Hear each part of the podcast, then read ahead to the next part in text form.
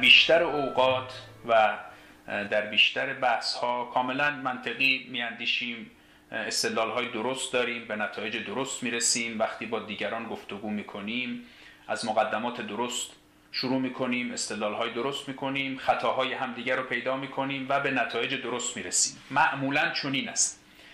اما استدلال غلط استدلال نادرست هم به هر حال اتفاق میفته و اونهاست که به ما آسیب می‌زنند استدلال نادرست اینه که یا ما از یه مقدمات اشتباه شروع بکنیم یعنی اون پیشفرزها و اون سنگ بنای اولیه‌ای که در استدلالمون می‌گذاریم درست نباشه یا مسیر استدلال رو اشتباه برویم و در نتیجه به یه نتیجه نادرستی برسیم یا اینکه حتی یه نتیجه ممکن خودش درست است یه باور درستی ما داریم ولی استدلالی که براش میاریم استدلال باطلی است. و این استدلال اون باور رو چه درست باشد چه نادرست پشتیبانی نمی کند اینه که باید استدلال ها رو شناخت. استدلال های غلط مقالطه نامیده میشن و باید مقالطه ها رو دانست باش مقابله کرد و در, در واقع در حد امکان از اونها دوری کرد. من به سه تا مقالطه اشاره می کنم و شما تصدیق خواهید کرد که در بحث هایی که این روزها در بین ما جریان دارد این سه تا مقالطه تا چه حد به کار می رود و چقدر ما گرفتار اونها هستیم و چقدر اینها آب رو گلالود می کند چقدر اطلاع رسانی رو مشکل می کند چقدر نتیجه گیری رو با مشکل مواجه می کند این مقالطه هایی که خدمت شما عرض کنم اتفاقا مقالطه های معروفی هم هستند و اسم دارند و به هر حال جزو دستبندی های استاندارد مقالطه ها به شمار میان. اولین اونها من فقط به سه تا اشاره می‌کنم. بعدا شما خودتون می‌تونید فکر کنید و خیلی مغالطه های دیگر رو هم تشخیص بدید در گفتگوهای جاری در این روزها. مغالطه اولی که من بهش اشاره می‌کنم مغالطه است که میشه ترجمه کرد به مغالطه مشاهده شخصی. اصطلاح انگلیسیش هست anecdotal evidence یعنی evidence ی که از anecdote در میآید. anecdote هم یعنی مشاهده یه نفر که می‌تونه کاملا هم روشمند نباشه و در چارچوب اون موضوع در واقع اعتباری هم نداشته باشه. ولی خیلی وقتا افراد قضاوت خودشون رو بر مشاهده های شخصی خودشون استوار می‌کنن.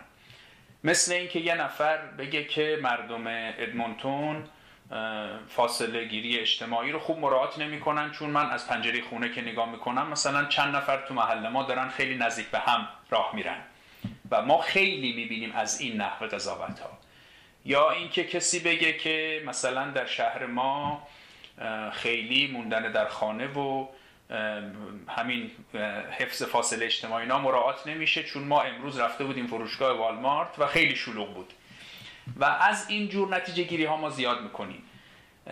و اینها رو حالا من البته اینا رو اشاره کردم چون این روزا زیاد می‌بینیم. وگرنه غیر از این هم مثلا شما می‌بینید یه نفر یه مطلبی نوشته که فرزن دین اسلام به شدت در حال گسترش در کانادا و توضیحش هم اینه که چند روز پیش مثلا ما شنیدیم که یه خانمی در دانشگاه مسلمان شده. خب این به هیچ وجه از این مورد همچین نتیجه نمیشه گرفت و کسانی که در علوم اجتماعی کار می‌کنن در همین جمع ما دوستان فاضلی هستن که در علوم اجتماعی کار کردن. کسانی که در علوم اجتماعی کار می‌کنن زحمت بسیار می‌کشن. کارشناسان علوم اجتماعی متخصصان در باب این که مشاهدات چجوری باید روشمند باشه چجوری باید آمارگیری کرد چجوری باید پرسش کرد چجوری باید سری چیزهایی رو شمرد و چجوری از این آمار و اعداد میشه نتیجه گیری درست کرد. به حال سخن ما در باب این مقالطه اینه که مواظب این نتیجه گیری هایی که از مشاهدات شخصی برمیاد باید بود و کسانی که ذهن فلسفی دارن واکنششون چون صحبت از واکنش فلسفی است واکنششون اینه که این چونین نتیجه گیری هایی رو نمیپذیرن و در واقع وقتشون در شبکه های اجتماعی تلف نمیشه بابت اینکه یک نفر یه چیزی یه جای دیده یه نفر رفته دکتر حالا مشاهدات خودشو می‌نویسه و همینجور همه افراد در واقع وقت همدیگر تلف می‌کنن. مشاهداتی که نتیجه گیری درست میشه ازش کرد اونهاست که بر مبنای علمی باشه توسط کسانی که دانش مشاهده و آمارگیری و اندازهگیری رو دارن و می‌تونن نتایجی رو اعلام بکنن که بعد اون نتایج برای همه افراد اعتبار داشته باشه. یه مقالطه دیگری که زیاد اتفاق می افتد مقالطه است که معیار دوگانه به اون میگن. دابل استاندارد به اصطلاح. این خب تو زندگی شخصی ما که خیلی زیاد اتفاق میفته ما وقتی فرزند خودمون مثلا داره سر صدا می‌کنه میگیم آفرین که چه بچه شاد و سرزنده است حالا فرزند یه نفر دیگه که سر صدا بکنه میگیم این چقدر بی تربیت و مثلا گوشخراشه. یا اینکه یه مهمونی مفصلی یه جایی باشه اگه ما رو دعوت کرده باشن میگیم اینا چقدر آدمای سخاوتمندی بودن. اگه ما رو دعوت نکرده باشن میگیم اینا ولخرج و اسرافکارن. این که نسبت به یه پدیده یا یه پدیده مشابه ما قضاوت های مختلف می‌کنیم این در واقع مقالطه یه دابل استاندارده. و اینکه یه نفر مثلا وقتی میشنوه که یه جایی در یه کشوری مثلا یه شهری رو قرنطینه کردن میگه اینا به آزادی مردمشون احترام نمی‌گذارن. در یه جای دیگر یه شهر رو قرنطینه می‌کنن میگه اینا چقدر به فکر بهداشت مردمن. و اینکه یه کشوری مثلا می‌تونه موج کرونا رو کنترل کنه میگن این اینا خیلی روش های علمی دقیقی داشتن. یه کشور دیگری کرونا رو کنترل می‌کنه میگن اونجا معجزه شده. اینکه به هر حال ما مشاهدات خیلی مشابهی رو قضاوت های خیلی متفاوتی نسبت بهش می‌کنیم. یعنی استاندارد دقیقی به ذهنمون حاکم نیست. بیشتر بر اساس دلخواه خودمون یه جای امری رو یه جوری روش قضاوت می‌کنیم یه جای جوری دیگری. این هم از مواردی است که خیلی آب رو گلالود می‌کند خیلی بحث و استدلال رو مشکل می‌کند. و معلوم نیست که بالاخره به عمل کردی بعد نمره خوب داد یا بعد نمره خوب نداد. بستگی به این داره که این شخص گوینده در واقع خودش به چه جناحی تعلق داره به چه مثلا دیدگاهی تعلق داره.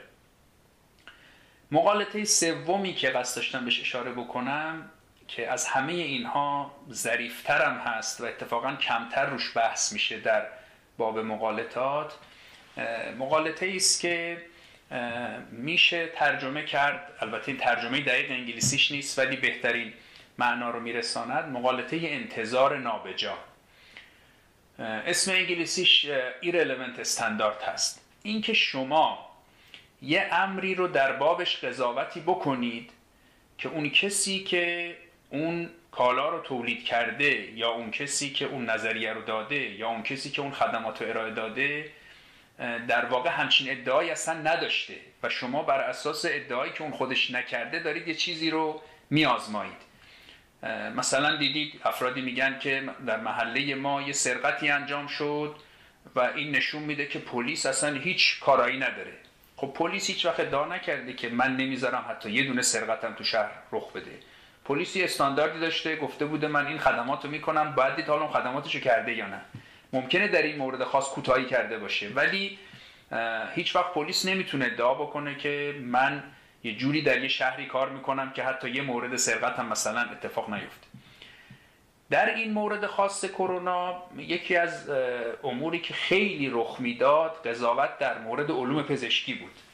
اینکه آقا این پزشکان کجان؟ چی همش می‌گفتن که ما همه بیماری ها رو درمان می‌کنیم. الان سه ماه گذشته مثلا هنوز درمان برای کرونا پیدا نشد.